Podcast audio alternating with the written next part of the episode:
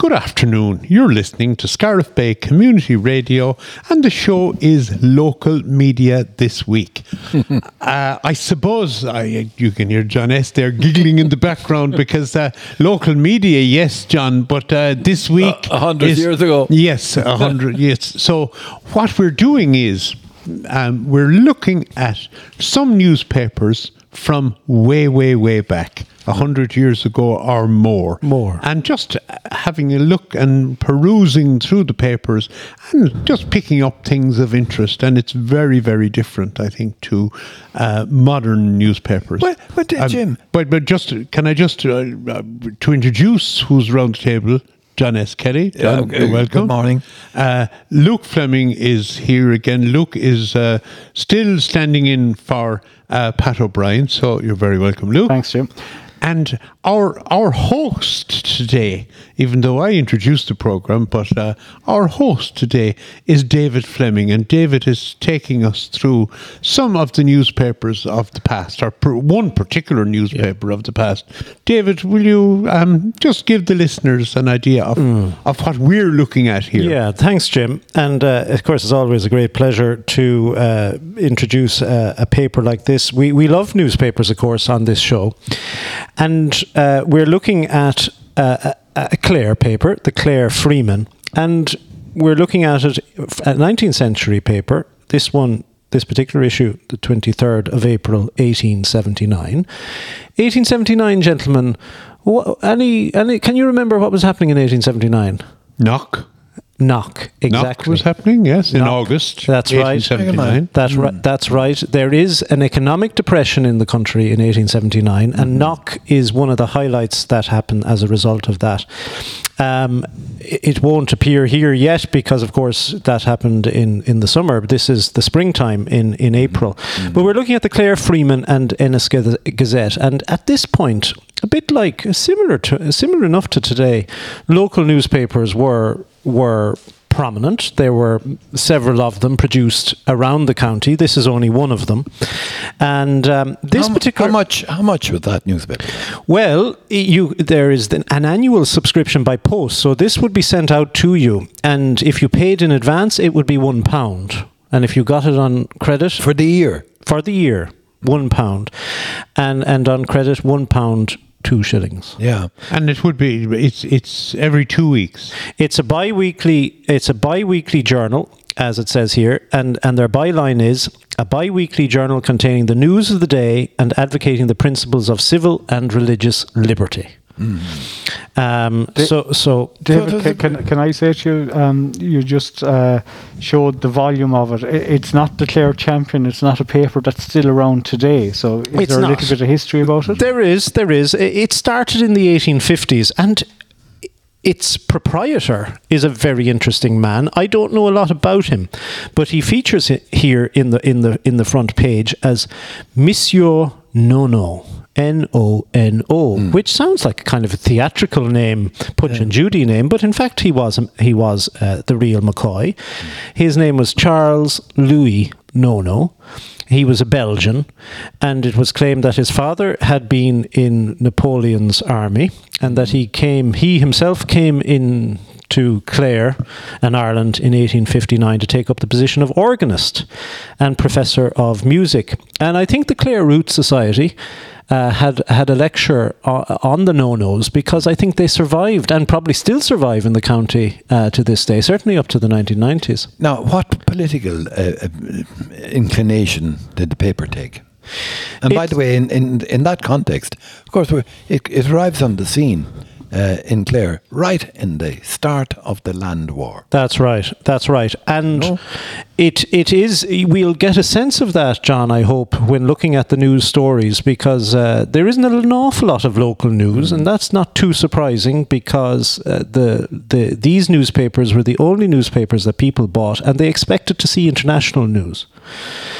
Um, Yeah. yeah. They, they, they, w- you know, if you're subscribing a pound, you know, you Yes. mightn't be subscribing to the Irish Times or to the Freeman's Journal as well. You'd be getting, you'd be hoping.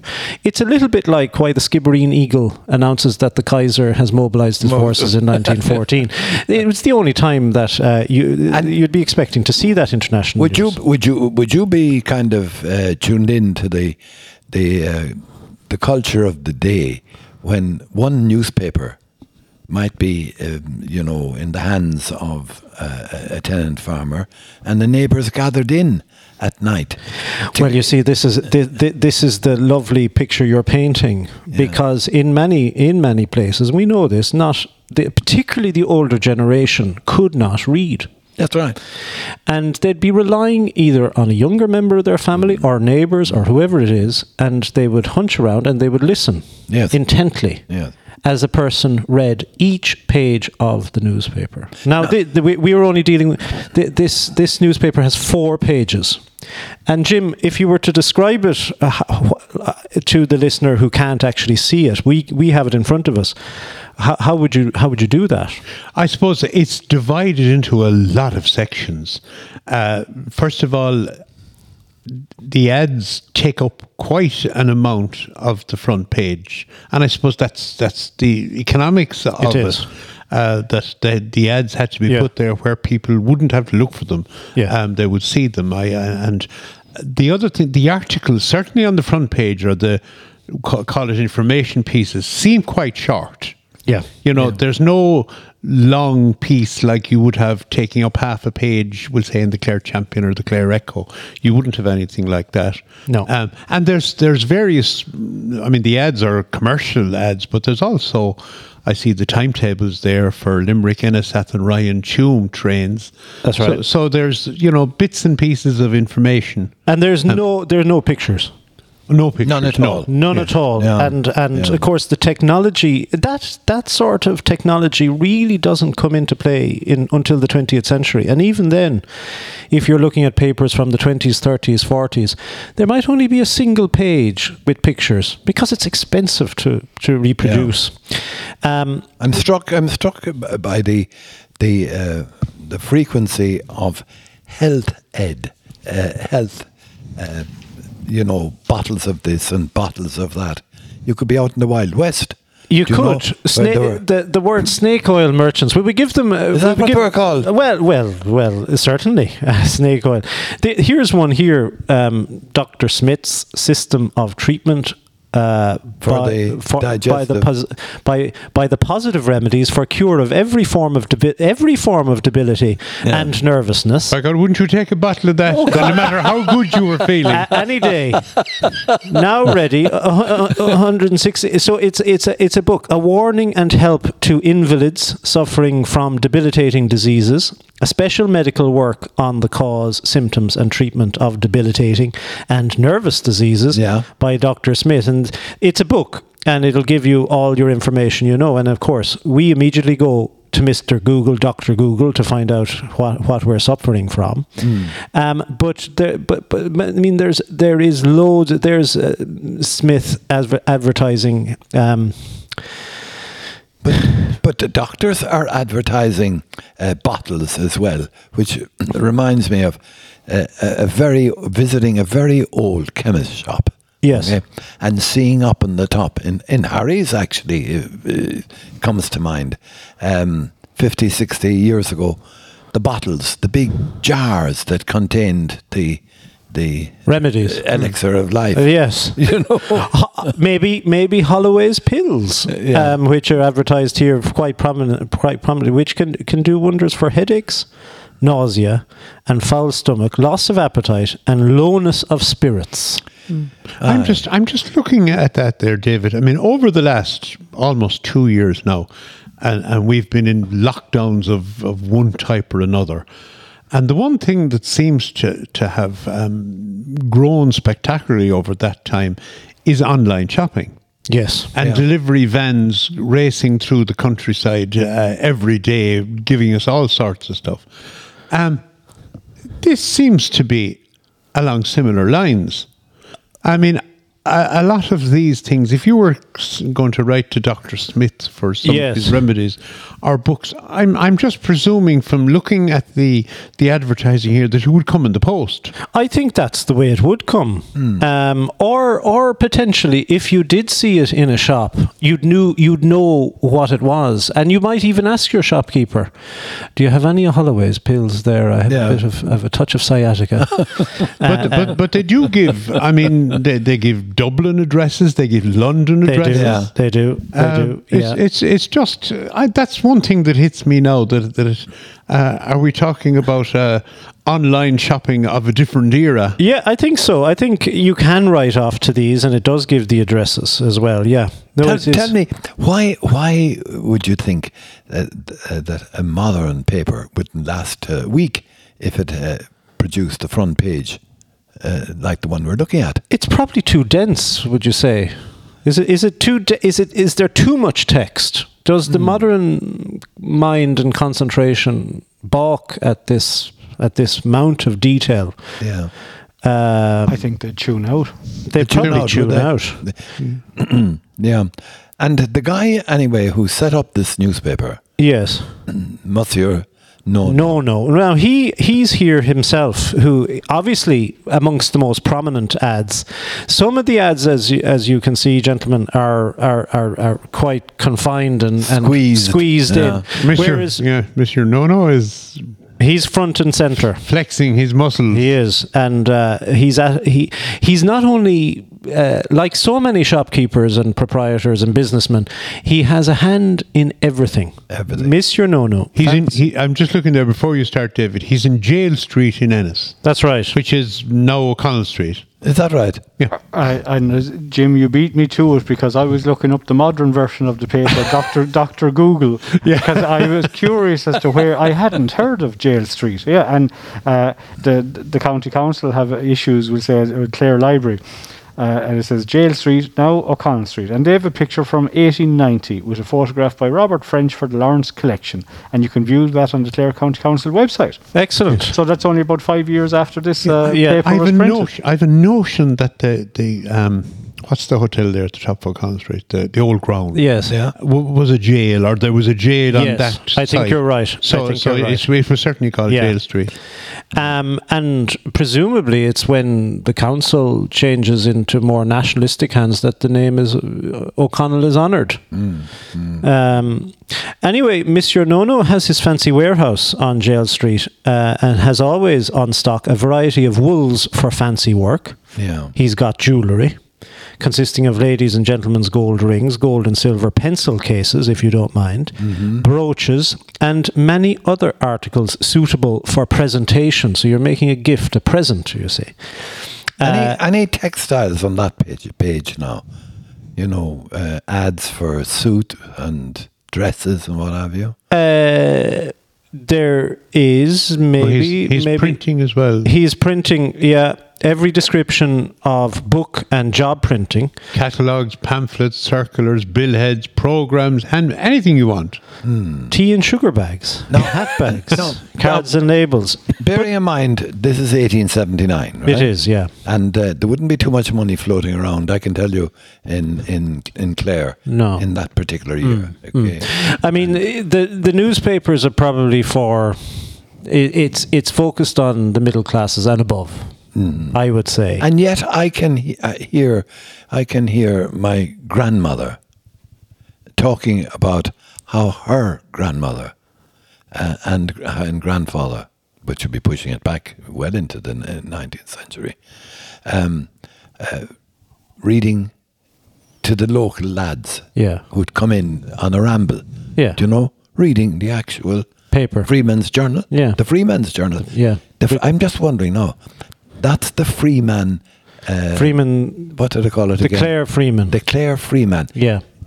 Does the Freeman tell you something? There's a cachet, isn't there, There is. With, with that word? There it's, is. li- it's like today when newspapers might use the word Times because it's Yes. recognizable. So this is Yeah. the Clare Freeman. Yeah, Yeah. I think you're onto something there, John. Yeah. Monsieur Nono, uh, big, I'd say not many. He has a bit of spare uh, advertising space, so that's why he's availing himself of it. Um, Mr. Nono, Professor of Music and Singing, will resume his professional duties on August 16th, which is well away from April. Yeah. His professional duties on August 16th and following days, terms per quarter, payable in advance, two lessons weekly, one hour each, for the princely sum of £3, 3 shillings. Per year. Two lessons weekly, yes. Uh, terms per quarter, actually. So that's only a quarter of a year. Uh, uh, and, and you can get it slightly cheaper for a half hour. And for children under 12, one pound ten shillings. I know my daughter is learning piano at the moment, um, and isn't as expensive as this. I can tell you if you if you were to convert these into modern Yes. rates. Yeah. Or per six lessons, one pound. So I think you know they are. The, the, the, the some ads at least are targeting a particular type of, of readership. Um, there are Jim mentioned Jim also mentioned and if Pat O'Brien was here he'd be very interested in this the railways the the the the the Ennis Limerick Ennis onto Athenry railway. And um, the timetable is is presented here. Um, I don't know if you can see it it's pretty small but uh, it, it is, yeah. Li- Limerick to Ennis to Athenry and Tuam I think there are five services a day Limerick to. The, long, the it stops at the long pavement, Cratloe, Six Mile Bridge. it Uh, does Ballycar. Ard Solis, which is near Dromoland. Clarecastle, Ennis, Crusheen, Tubber, Gort, Ardrahan, Craughwell, and Lochray, and then on to Athenry and, uh, and and the last stop is Tuam. Tuam. And uh, of course, this this is the route that that was restored. The Ennis to Athenry route um, was restored a few years back. Uh, I I looked up um, today's timetable, and there are four services per day. Uh, and uh, you you can the earliest service here. This might surprise people. The earliest service, which is the mail, uh, the mail and goods train, Yes. leaves at half past two in the morning from Limerick, and it arrives in Ennis at four a.m. An hour and a half.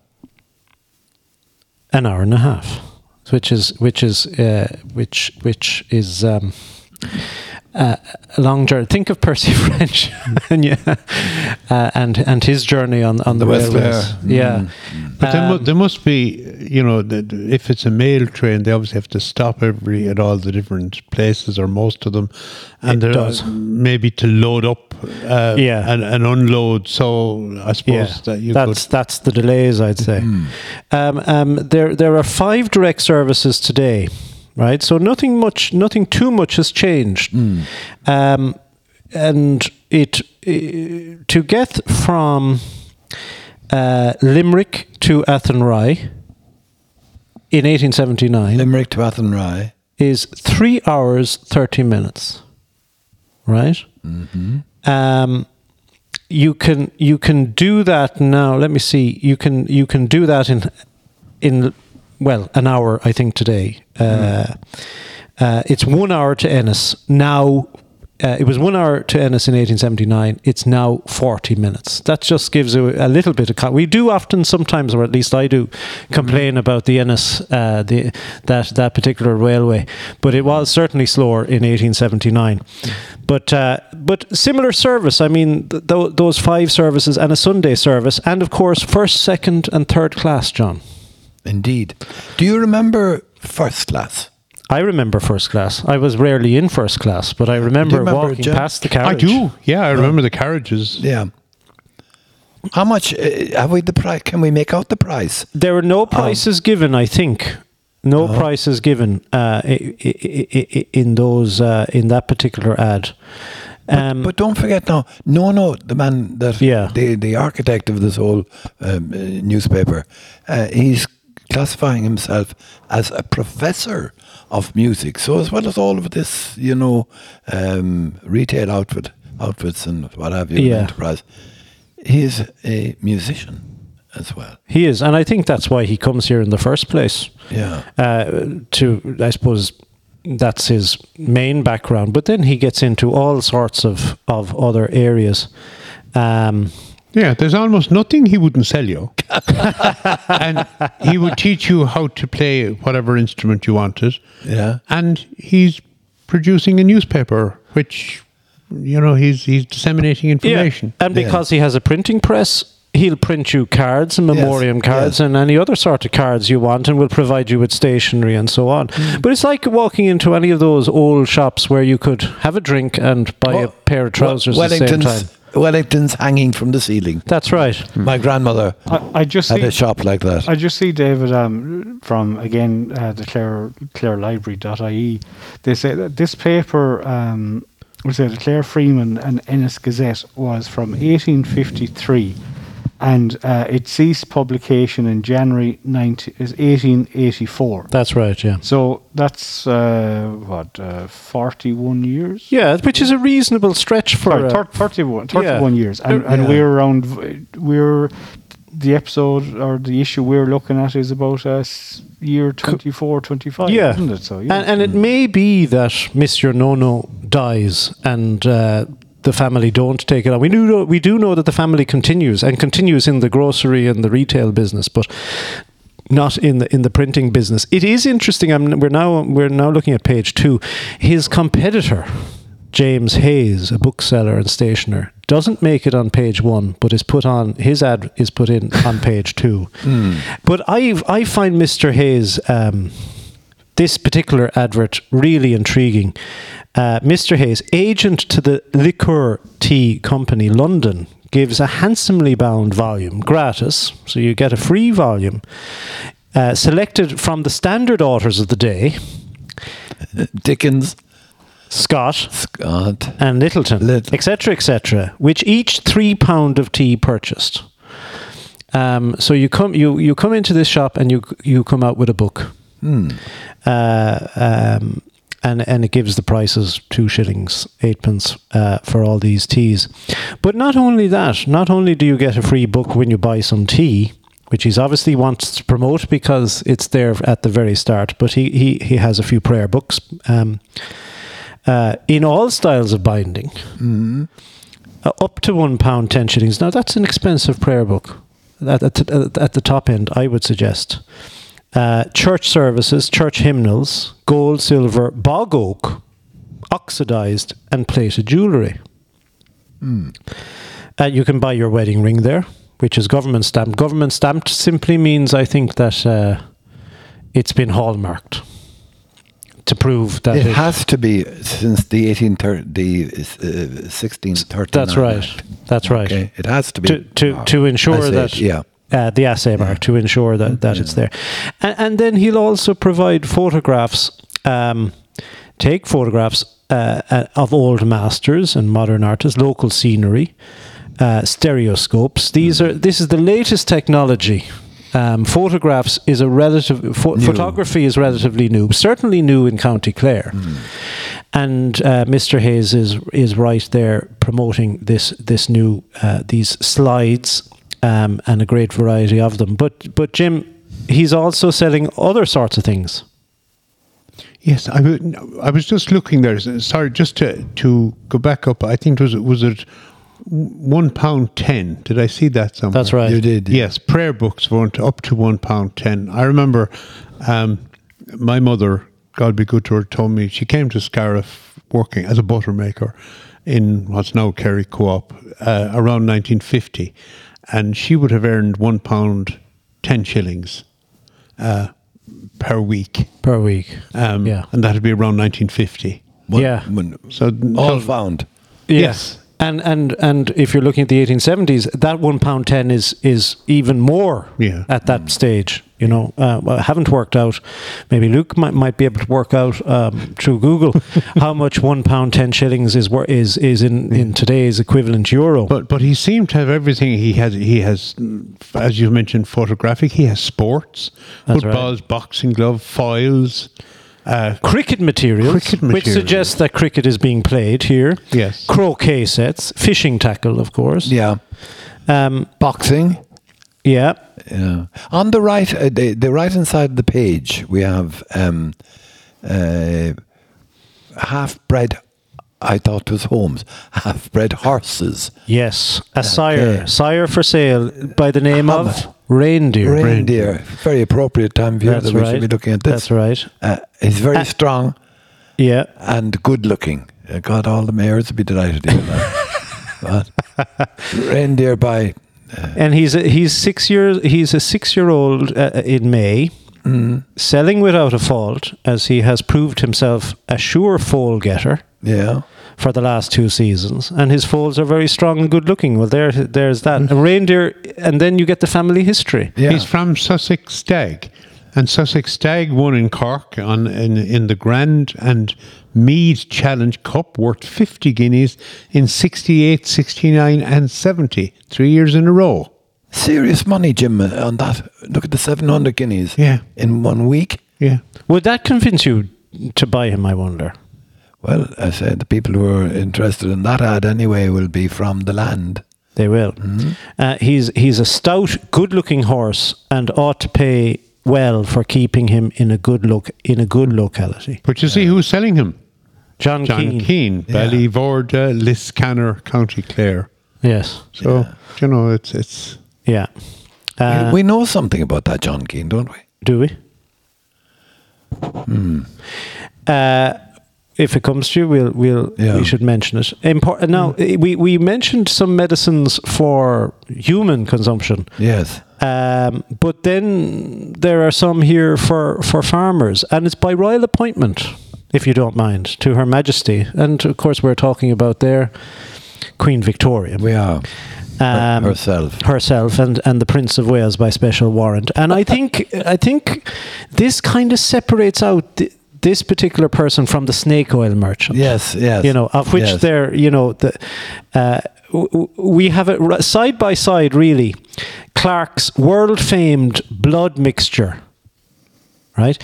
The great blood purifier and restorer for scrofula, scruffy, Yeah. scurvy, sorry, skin disease and sores of all kinds. It is a never failing and permanent cures. It Oh. cures all sores. Yeah. It cures ulcerated sores in the neck. Uh, and uh, the list goes on. Now, Yeah. that's probably a bit snake oilish, I'd say. But anyway, um, for the farmers, anyway, Day, Son, and Hewitt, sole originators, only proprietors of the stock breeders medicine chest. No. And it's uh, can you can you see This that? kind of a uh, veterinary at home kind of thing. Yeah, yeah. And of course, this is, I think, in the era when you wouldn't have professional vets. Yeah.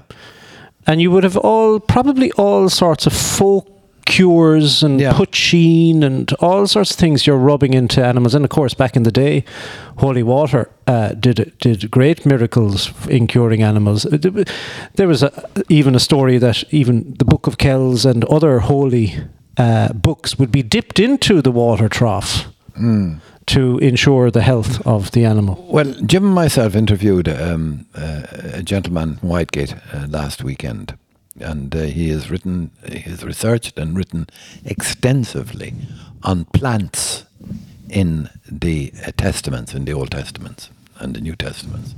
Very interesting. That's um, Alfie O'Brien.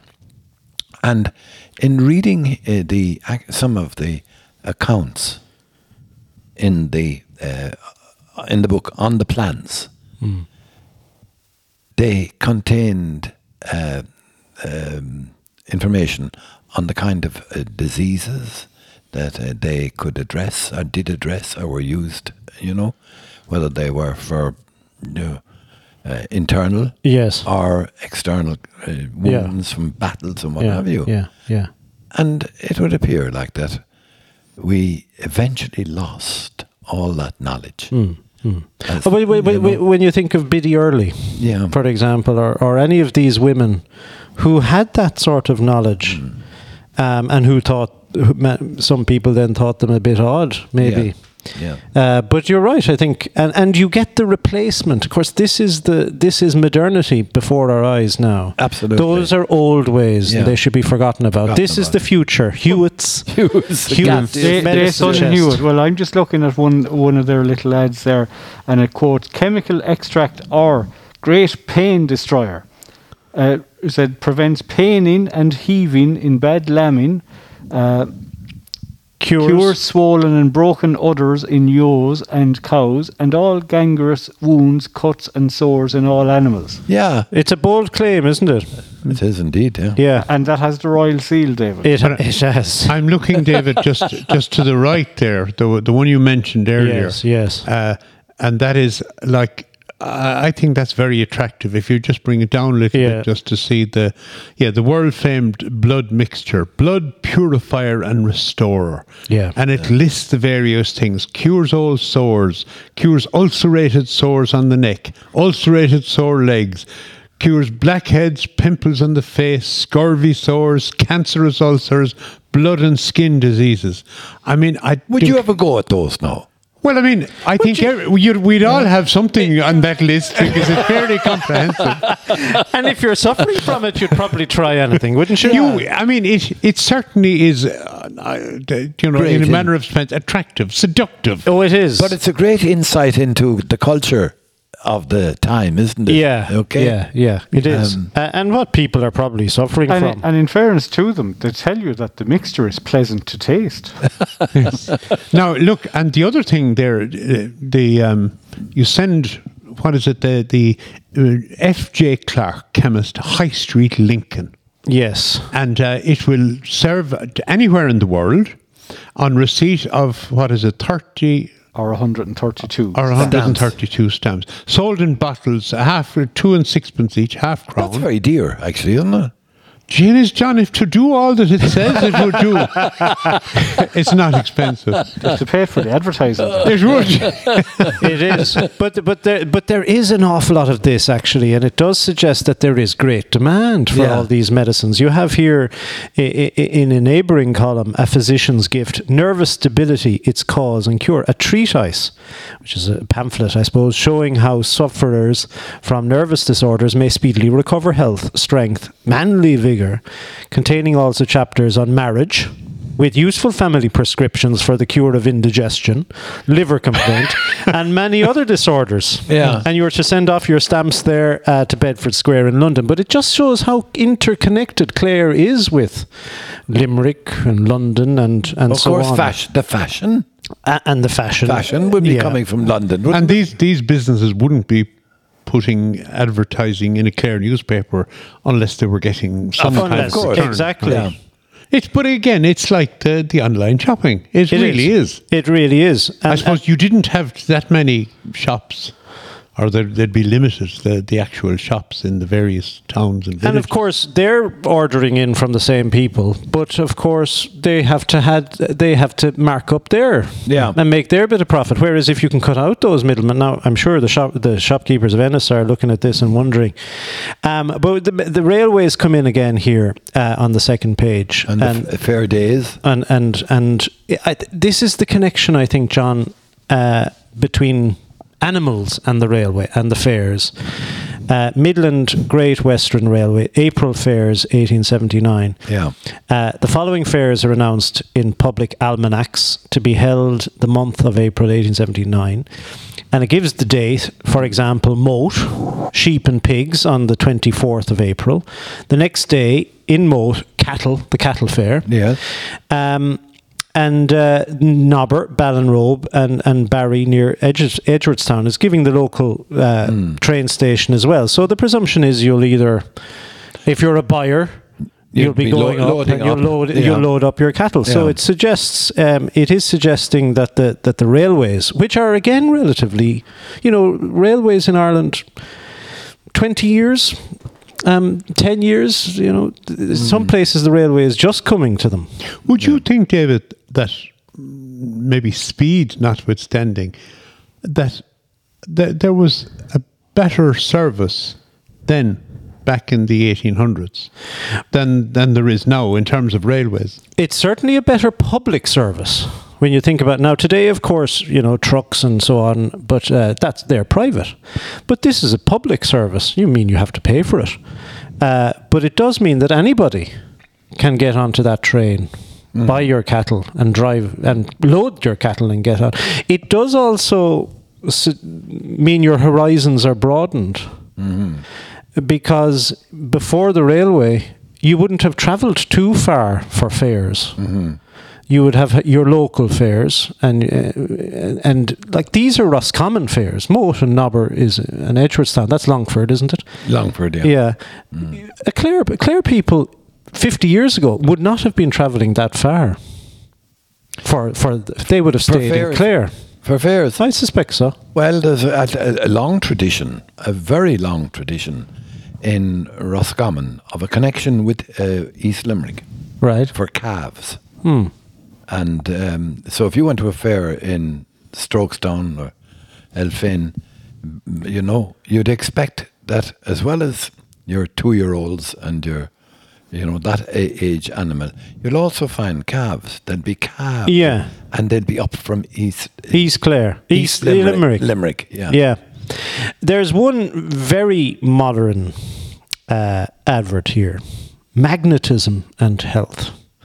And of course, this is we're we're beginning we're getting into the era of electricity, Yeah. and and uh, and that the latest discovery and improvement in magnetic curative appliances, and there- it's patented. Professional visit to Ennis of Mr. A. Cutmore, ME. I don't know what ME would stand. Master of Engineering, Engineering, maybe. probably, yeah. Representative of Miss, Messrs. Mesmer and Company of 44 Hatton Garden, London. He's going to be in Ennis from April 21st for a few days only, who may be consulted daily, free of charge, at the Town Hall in Ennis to give advice as to the application of magnetism in the care, relief, and prevention of acute and chronic diseases, and to explain the principles and the important position which magnetism holds as indispensable to life and health. And he's got a large assortment of these electro electromagnetic appliances where you can look at them. So he's a travelling salesman in other terms. But should the old, old magnetic thing there, that was been flogged in, uh, 20 years ago as the new. Um, were you aware of that? 20 years before 1879. No, before now. Before now. That's it. Did either of you ever come across, um, you know, an ad for a magnetic appliance to overcome your r- rheumatism? You wear it on your arthritis, wearing it on your wrist. I, I remember my father had a had a copper band on Yeah. his on his Yeah. Yeah. wa- yeah. his Is that what wrist. you, yeah. Yeah. Is that what you're talking about? Yeah, yeah, that Oh, but there you thing. are. I'm not sure that I'd like to have a Dr. Cutmore. um, No, he'll visit you free Where of is he? charge. Um, But, but Free of he's a charge. A. Cutmore. but the skeptics, and of course, Mr. Cutmore knew that you'd be skeptical because Indeed. he now then provides letters of commendation of people who have tried his electromagnetic appliances. Prices from five shillings to 50 shillings, right? Um, and if you can pronounce that one, the strong uh, a Special Power Appliance. Uh, wa- we charge 63 shillings, is now reduced to 50 shillings. But anyway, God, that's an awful lot of money. it is. Yeah. Somebody named John McLaughlin, can I read it? do from Yeah. Ivy House, Clare Street, Limerick, March 25th, 1879. Yes, to Mr. A. Cutmore. Sir, accept my thanks for the great benefit I have received from wearing the magnetic appliances, having suffered considerably from rheumatism for some time and tried various remedies in vain. I purchased a belt and friction glove, and after a short time found all pain and inconvenience leave me which before caused me to walk lame and with difficulty. I can now walk as well as ever I did, and would not part with the appliance for fifty pounds. I also obtained a lung invigorator, By golly. in brackets extra power, a few weeks ago for a distressing cough, and can say that almost before my night's rest was greatly disturbed by the cough, I have since, wearing the lung invigorator, been able to obtain a good night's rest, and in the daytime am not troubled. Yours truly, John McLaughlin. There you are. God, yeah. God, that- I'd- you'd nearly buy that, Luke, You wouldn't would. you? But- I, I, but there, now, there- there'd be a part of seriously. me thinking that in today's words that would be called a sponsored ad. yes, I think so. La- lads, no, that's uh, 1879, Yes. February 1879. But the actual magnetic thing he's flogging, I have seen that. You're, you're, they're still flogging it. I bought one. And John, And you- your name isn't McLaughlin. No, and do you know where it fits? It's it's supposed you fit it in. Do you know if you have a? I don't know if you know what a weak ankle uh, can be like. You know, uh, a bit stressful at yes, times. yes, And um, you put this little plate. Which Yeah. I, I won't tell you how much it cost me. You know, you put this into the actual shoe. And does it work? Well, auto suggestion got it to work the first week, but, the second week I realised I was sold a pup. and I, I, I suspect a lot that of is- these people would have been. That's not hmm. back in the last fifteen years. Yeah. I see these these people who who write giving these testimonials. They give their address as well. They do. as well as the. What is? I'm con- I'm now perfectly convinced of their burative properties. Curative. Burative, B U R A T I V. Maybe it's a misprint. Maybe it should There's be a, curative. there's a few misprints there, I think. Um, Monsieur Nono is probably French, you see, or Belgian, and and Yeah. uh, I've noticed I've noticed a few as well. Um, but uh, but uh, Mr. Cutmore there probably gets a bit of business because Hmm. I, I I think I think many people you see. Again, doctors and the affordability of doctors, and people probably did suffer with an awful lot of ailments that today are have- very curable. Yeah, yeah, yeah. Yeah. So there's some of the adverts to give you a taste of some of the adverts. Um, there's also nerve and brain food that we didn't get into, but uh, that we're all in need of. Um, loads of advert advertising Any of appealing, teas. any appealing to the ladies? Any ads, uh, or was it all more or less towards the male? Funnily side? enough, not too many ads, um, unless unless you, you take this one, Limerick Warehouse Company Limited, furniture, curtain, and carpet departments. Hmm. Um, whether whether you could go that way or not. David, uh, uh, apart from all the ads for tea, uh, I suppose for, for anybody watching on the radio or listening on the radio, there's an ad in the top left-hand corner uh, that mentions m- mentions someone that might be known of. Yes, that's right. Do you A want to house- read it uh, out there? It says to be let and immediate possession given. The house with about four acres of land attached, at, at situate, uh, uh, probably missing a D there, at Cappa Kilrush, lately in the possession of William Blair Esquire. The house is in good repair and well suited for a gentleman's residence.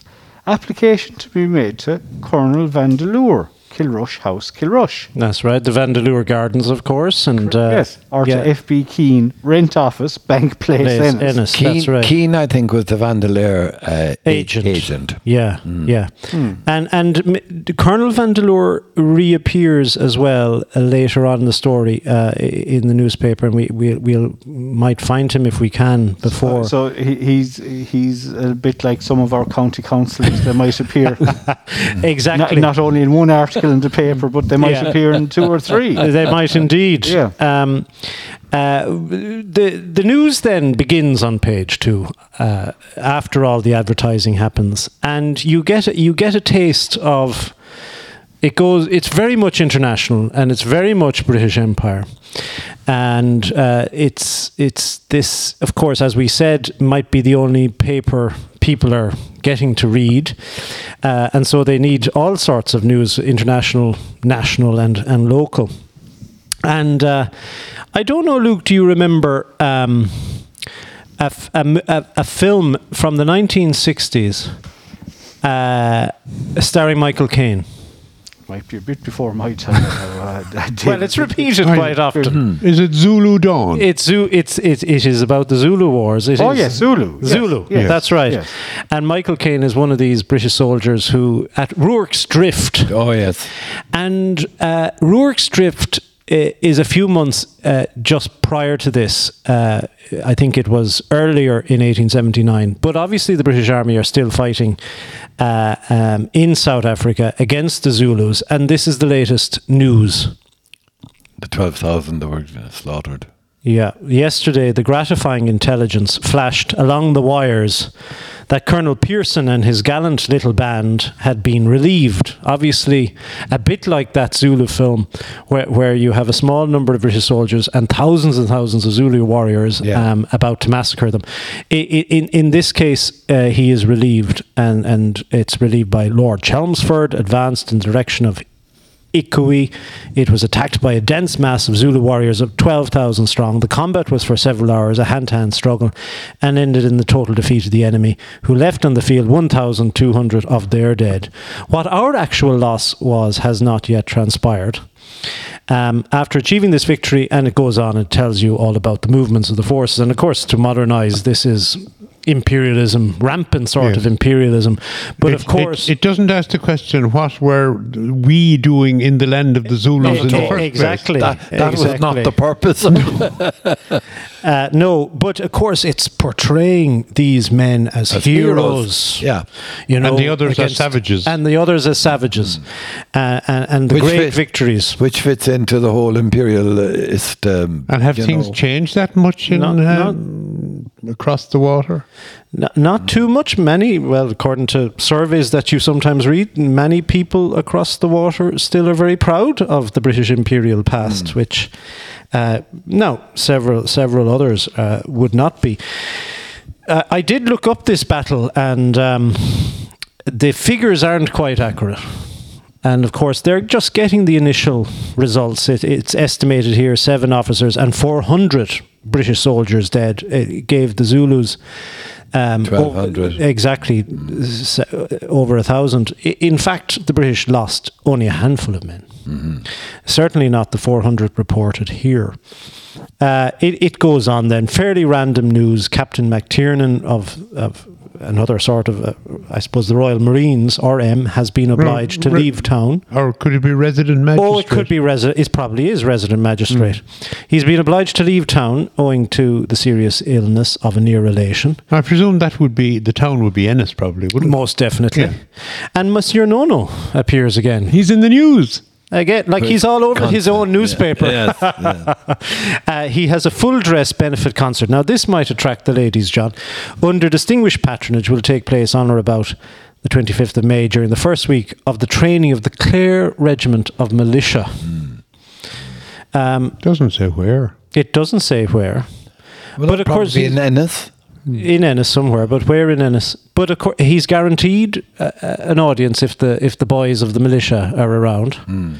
Um, uh, and uh, now a special meeting of the Ennis Town Commissioners was held at the town hall on Monday.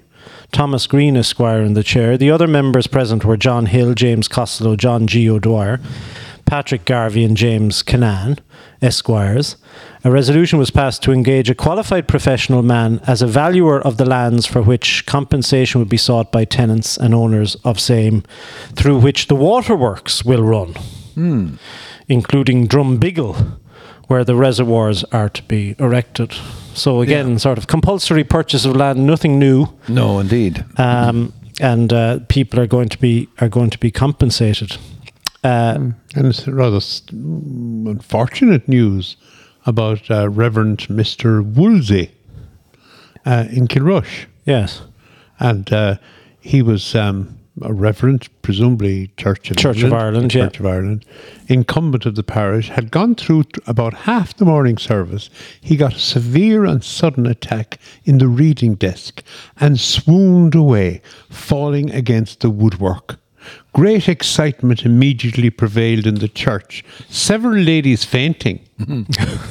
Major Studdert, Uh, Messrs. Land, Moore, and Gilmore rushed instantly to the clergyman's assistance, who recovered in a little time, though re- remaining in a most nervous and weak state. he needs to take some of those Holloway pills. By God, he does. Indeed.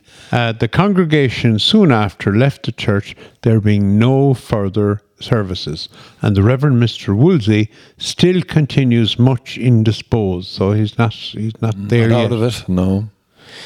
And then in in in the next part, it's amazing how they flit from something completely different to another thing. Uh, Peruvian government guano. Now, John, do you know what guano? I is? do. You'd have to go to the uh, one of the islands off of Chile. uh, Yes. uh, to get the dung, which was considered to be very, very valuable. As a fertilizer, isn't Fertilizer, it? yeah. it's bird shit. In other words, Yeah. But of a particular bird. of a particular bird. That's right. And and um, uh, this particular news, uh, I think it's high in nitrogen. Isn't that what it is? It was a major market for it. Uh, in in in the United States. Yes. and in Britain. Yes. Um, and, and probably also in Ireland because it's being reported here. A judgment of some importance has just been given by the Court of Appeal at Douai in France. And of course, Nono can speak French. And when he gets these through the telegraph wires or however he's getting it, um, he can immediately interpret it. Douai in France. Messrs. Dreyfus Brothers and Co. continue to sell Peruvi- Peruvian guano exported by them from Peru as concessionaries from the government. So they have the exclusive right to export to it. it. They advertise their guano Dunkirk uh, as at many other places, describing themselves as concessionaries of Peru, Peruvian guano and of dissolved Peruvian guano. I hope I'm pronouncing that.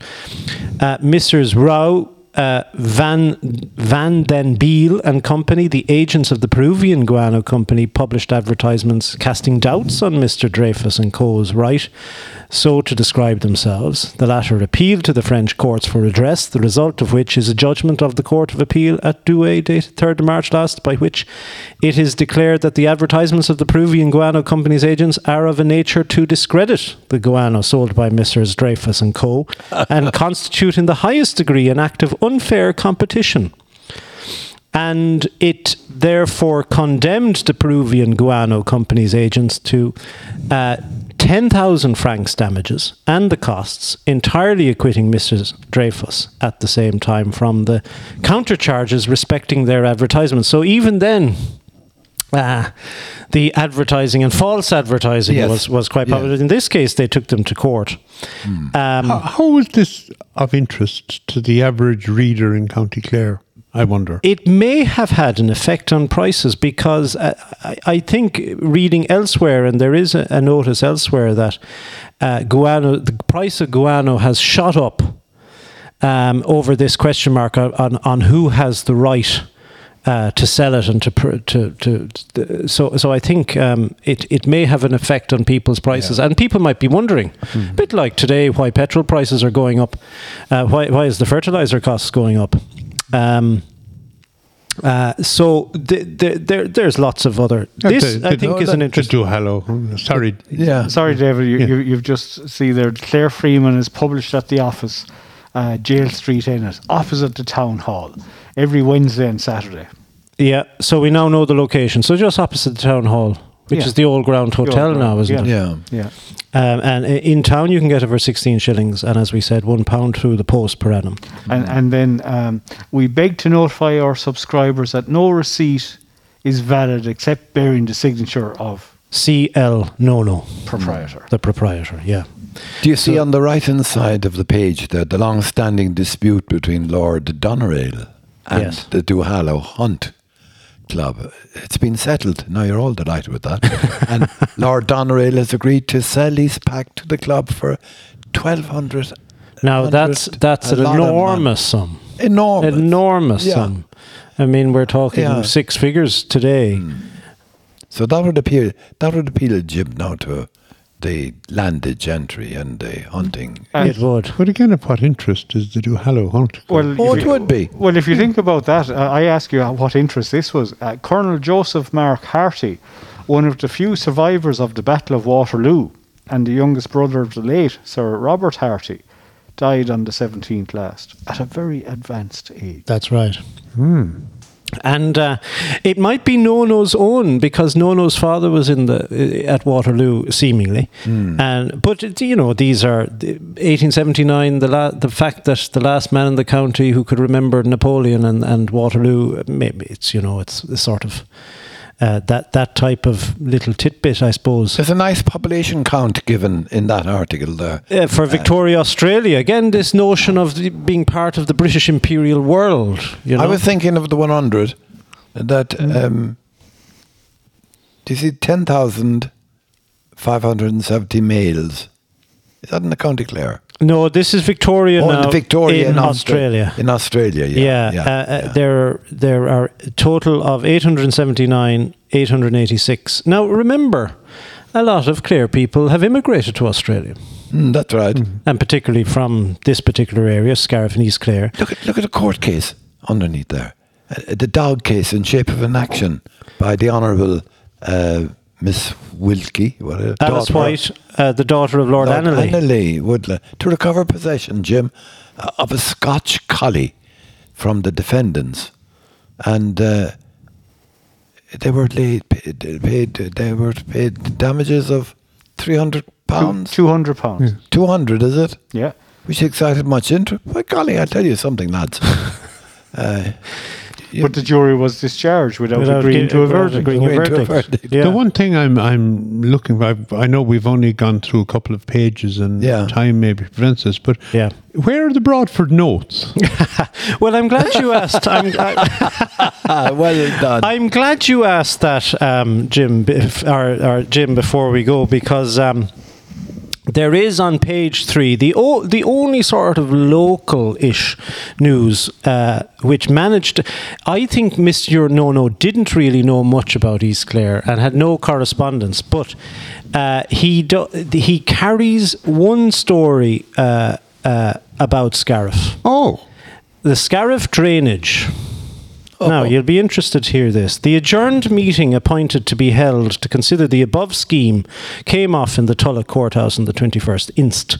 Amongst those present, and John will know some of these people, Captain O'Callaghan in the chair, Colonel O'Callaghan, Colonel Graham, Major Butler, R.R. Studdert, Honorary Secretary, QCE, that's, uh, I suppose, an engineer, J.B. Maloney, Esquire Solicitor, J. Leary, Esquire, Ennis, Miss, uh, M. Purcell, E. Scanlon, P. Scanlon, J. Liddy, E. Slattery, Esquires, and a number of other occupiers whom your correspondent did not know.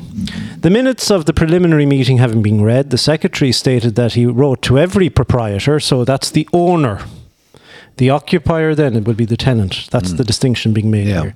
The secretary stated that he wrote to every proprietor whose lands the drainage would affect, asking their sanction to the work and contrib- contributions. A letter was read from Mr. Cox, agent to Major Barnes, the purport of which I could not hear. That's no good, is it? Mr. Moore. Uh, Mr. Mo- Moorland. Now, Moorland uh, was the Mac Lysett. Yes. Yeah. So that's right here is Raheen. Mm-hmm. He said he would give three pounds. Major Butler had no objection to the work, but did not consider himself interested. The chairman said, Mr. Millard, do you consider the drainage would improve the Drewsborough estate? If so, Mr. Fitzgerald would subscribe. And Mr. Millard said, undoubtedly it would. And Mr. Scanlon then chips in, Mr. Finch will oppose the movement so as far as he can. Dr. Sampson was against the work. yeah, he's my neighbour. a difficult man, obviously. Mr. Scanlon then came back. Mr. Watson told me the trustees of the Ale estate would not consent.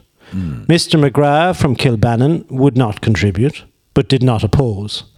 Major Maloney would give five pounds. Colonel O'Callaghan would not be for or against until he knew the probable expense. Captain O'Callaghan consented. Mr. O'Connell also consented. Um, uh, uh, Mr. Tynan wanted to know the expense and to get a list of subscriptions. Mr. Wesley would pay a fair proportional contribution. And then the chairman says, he will give five pounds, and we can calculate on fifty-eight pounds exclusive of Lord Leconfield's contribution, which would be sure, uh, which would be sure the money we want as present is to pay for plans. All the, so they're looking for plans to do this drainage scheme, and he goes on. Uh, Mr. Millward goes on. The government inspector will also require to be paid would take 10 weeks' work to perfect the plans, and I will undertake to prepare them. Scanlon comes back and says the scheme is all settled by the gentlemen, and are the people who will have to pay have no vote, no voice. I am hmm. convinced from experience that my lands, which is which it is intended to improve, would be ruined by it. I've spent a large sum in draining where I was affected, and am a loser to a great extent.